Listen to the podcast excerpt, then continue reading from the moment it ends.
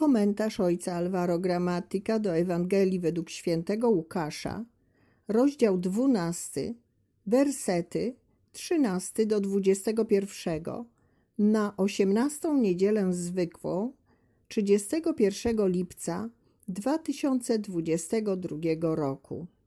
Wtedy ktoś z tłumu rzekł do niego: Nauczycielu, powiedz mojemu bratu, żeby się podzielił ze mną spadkiem. Lecz on mu odpowiedział: Człowieku, któż mnie ustanowił sędzią albo rozjemcą nad wami? Powiedział też do nich: Uważajcie i strzeżcie się wszelkiej chciwości, bo nawet gdy ktoś opływa we wszystko, życie jego nie jest zależne od jego mienia. I opowiedział im przypowieść. Pewnemu zamożnemu człowiekowi dobrze obrodziło pole i rozważał sam w sobie, co tu począć.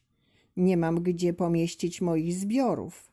I rzekł, tak zrobię, zburzę moje spichlerze, a pobuduję większe i tam zgromadzę całe zboże i moje dobra. I powiem sobie, masz wielkie zasoby dóbr, na długie lata złożone. Odpoczywaj, jedz, pij i używaj.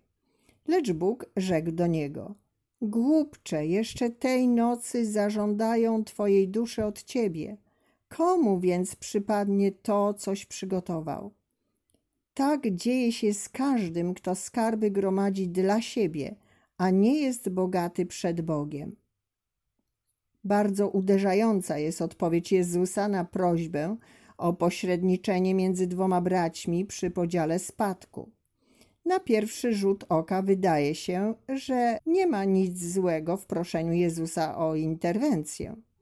Dlaczego Jezus nie powinien troszczyć się o sprawiedliwość? W gruncie rzeczy Jezus zdaje się interesować nie tyle sprawiedliwością, ile jednością.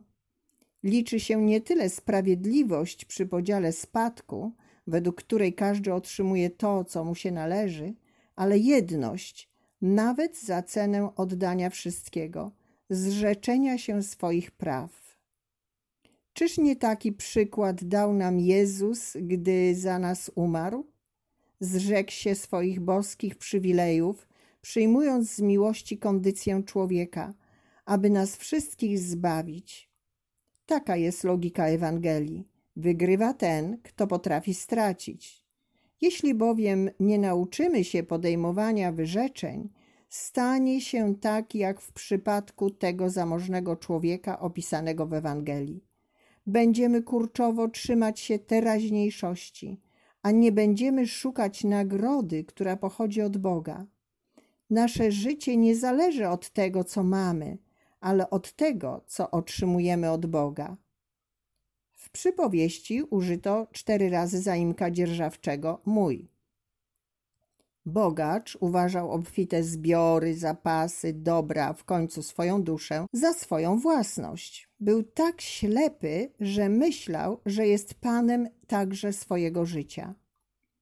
Przejście od rzeczy do życia było tylko przejściem spowodowanym przyzwyczajeniem uważania wszystkiego za swoją własność stał się głupcem, ponieważ był niezdolny do patrzenia na Boga. Utracił nawyk ufania Bogu, dlatego że był zbyt pochłonięty patrzeniem na swoje dobra. Nie był już w stanie trwać w postawie przyjmowania, oczekiwania na dar Boży, proszenia i nadziei. Wszystko było wykalkulowane i zaplanowane.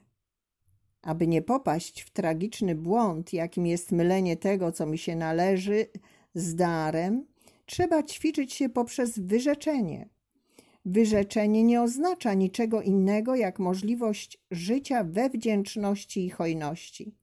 Wdzięczność pozwala nam dostrzec dar, który przychodzi z góry, a przede wszystkim pozwala nam dostrzec, że życie nie należy do nas. Hojność pozwala nam przezwyciężyć wszelkie przywiązanie i tym samym żyć jednością bez wyrzeczeń. Oczekiwanie umiera, hojność wygasa, stajemy się głupcami rozpaczliwie przywiązanymi do teraźniejszości, bez zdolności patrzenia w górę. Tymczasem wiara staje się prawem bez miłości. Praktykujmy wyrzeczenie, by mieć nadzieję, Praktykujmy wyrzeczenie, by kochać.